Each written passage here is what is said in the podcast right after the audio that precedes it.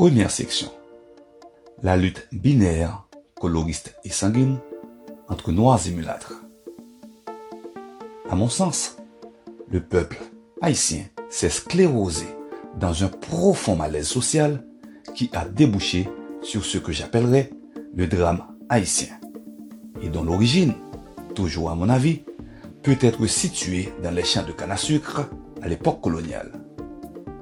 Cette tension, comme une tache de naissance, s'est incrustée dans l'habitus de l'haïtien et l'a suivi dans ses différentes formes de lutte contre l'iniquité de l'esclavage, et même, et surtout, après l'abolition de cette infâme oppression. Les différentes expressions de désapprobation de cet asservissement inhumain qui a duré près de trois siècles sur l'île de Saint-Domingue, je parle ici du marronnage, de l'infanticide, de l'empoisonnement, de la révolte de 1791, de la révolution et de l'indépendance de 1804, n'ont pas été, à l'évidence, assez puissantes pour permettre au nouveau peuple libre, mais qui n'est point libéré, de s'exorciser de cette fracture qui est, je le répète, basée sur la couleur de la peau et des droits et privilèges qui y étaient soi-disant liés. C'est-à-dire cette fausse et fallacieuse idée qu'avait fait germer le système colonial dans l'esprit du noir et du mulâtre de l'île de Saint-Domingue et des autres îles de la Caraïbe. Par un mimétisme inconscient, mais inoxydable, l'haïtien, le nouveau libre, mais toujours entravé par des chaînes fictives, au lendemain du 1er janvier 1804, la date de naissance du pays, a voulu marcher, ironiquement, mais odieusement, dans les traces du colon qu'il a chassé au prix d'une guerre sanglante. Il a donc voulu ressembler à ses anciens maîtres, nous rappelle les Slipéens, un des auteurs haïtiens qui a le plus écrit sur la corruption en Haïti. D'autres auteurs et universitaires européens et caribéens, tels Dominique Roger et Boris Le Sieur, spécialistes de la question de l'esclavage en Amérique, ont recours au concept de la macule servile ou les traces indélébiles de l'esclavage pour souligner certaines empreintes, je dirais fossilisées, de l'asservissement. Cet héritage malsain que l'haïtien a fait fructifier jusqu'à aujourd'hui le rend donc méfiant, suspicieux vis-à-vis des autres, vis-à-vis de ses compatriotes, le pousse à faire preuve d'un opportunisme étroit et à ne considérer toute situation que comme une occasion de se mettre plein les poches. Si des journaux vivent, Haïti s'était glissé. Ce legs indécent et à l'opposé de l'esprit de la révolution, l'a même transformé en un être qui snobe et méprise ses semblables dès que son statut connaît la moindre petite amélioration.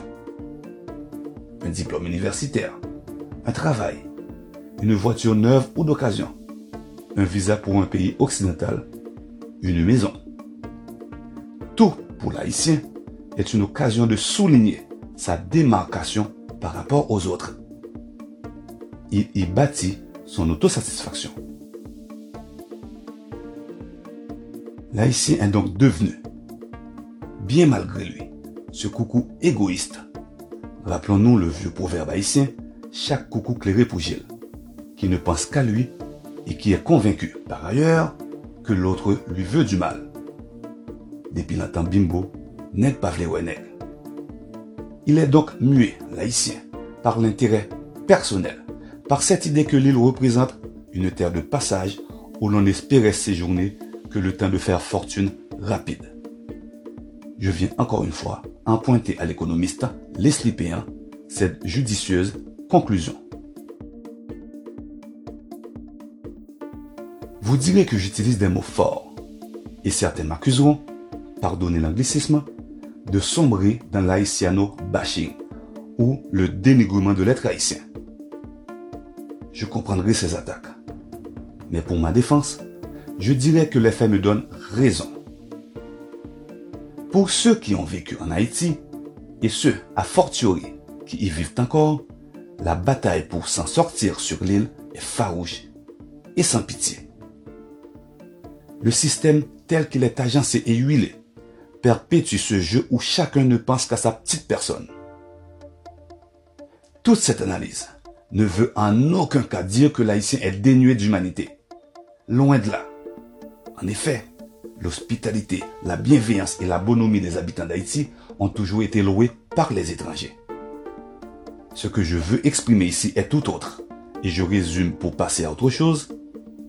L'héritage de la méfiance que lui a légué le passé pèse lourd sur les épaules de l'haïtien, et il lui semble ardu de s'en défaire. L'indépendance d'Haïti n'a pas accouché de la division, de façon générale, entre les Noirs et les mulâtres, et plus particulièrement entre les différentes couches sociales soucieuses de piocher, de glaner aux dépens des autres les droits et privilèges dont elles étaient privées durant la période coloniale. Elle en a hérité. Et les dirigeants n'ont pas su, ou peut-être n'ont pas pu la combattre et l'évacuer. Au lendemain des dernières batailles qui ont chassé les colons français du territoire, on a vite repris notre veste de clan et on s'est lancé à l'assaut du pouvoir politique dans le but de consolider notre avance sociale et économique sur les autres et ainsi d'atteindre les sommets de l'hégémonie. On a donc chassé le colon, mais pas le système que ce dernier avait planté sur l'île. Sans mauvais jeu de mots. Selon Dimitri Béchak, anthropologue au Centre national de recherche scientifique, CNRS, ce système se repose particulièrement sur l'armée, la propriété foncière, le patronyme, la richesse, la couleur de la peau, qui sont les principaux critères d'appartenance.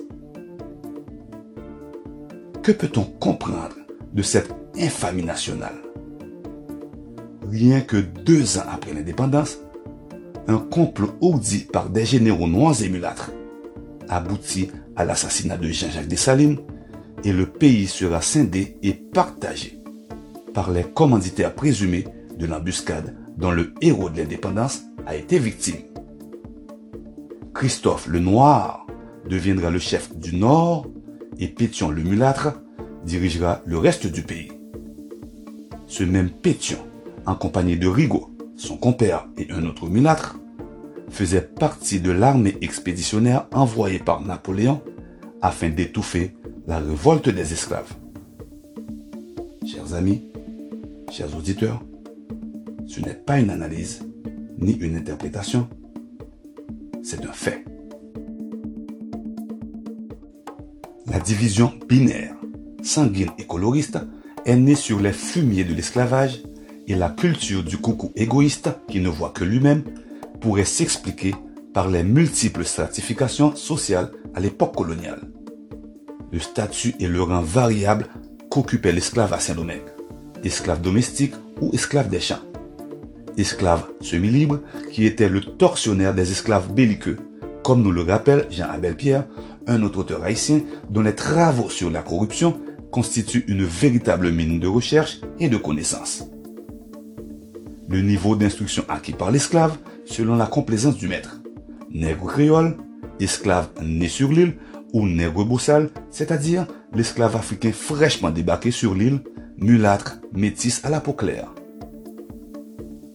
Cette mosaïque de la société noire et colorée à Saint-Domingue, dont les diverses catégories ne se sont jamais vraiment identifiées les unes aux autres durant les siècles de colonisation, se retrouvera en 1804 face au principal défi de l'après-indépendance, face au devoir pour l'avenir dicté par le sang des esclaves c'est-à-dire face à l'obligation historique de fonder une nation. Si vous permettez, je vais rapidement citer Ernest Renan, philosophe français du 19e siècle, nous brossant le concept de nation, lequel, entre autres composantes, se définit à travers des gloires communes dans le passé, une volonté commune dans le présent et représente une âme indivisible. Donc, indépendamment de la nature du passé auquel un peuple se reconnaît, s'il souhaite camper une nation, il devra se sacrifier à se retrouver dans une conscience d'être unie et commune, dans ce sentiment d'appartenance singulier qui transcende les individualités et les clans. La nation haïtienne, je dirais mieux, la nation en laquelle tous les Haïtiens auraient dû et devraient se retrouver le 1er janvier 1804, souffrit donc dès sa naissance du cancer d'une profonde discorde. La professeure agrégée Nadine Badjoni Lopez note avec justesse que la société coloniale à Saint-Domingue, à la veille de la Révolution, est bien une société bancale, où les haines s'attisent entre petits blancs et grands blancs, entre blancs et libres de couleur, entre libres et non libres, et entre lesquels il n'y a pas de solidarité de fait, en dépit de la culture commune autour de la religion, le vaudou, et de la langue, le créole.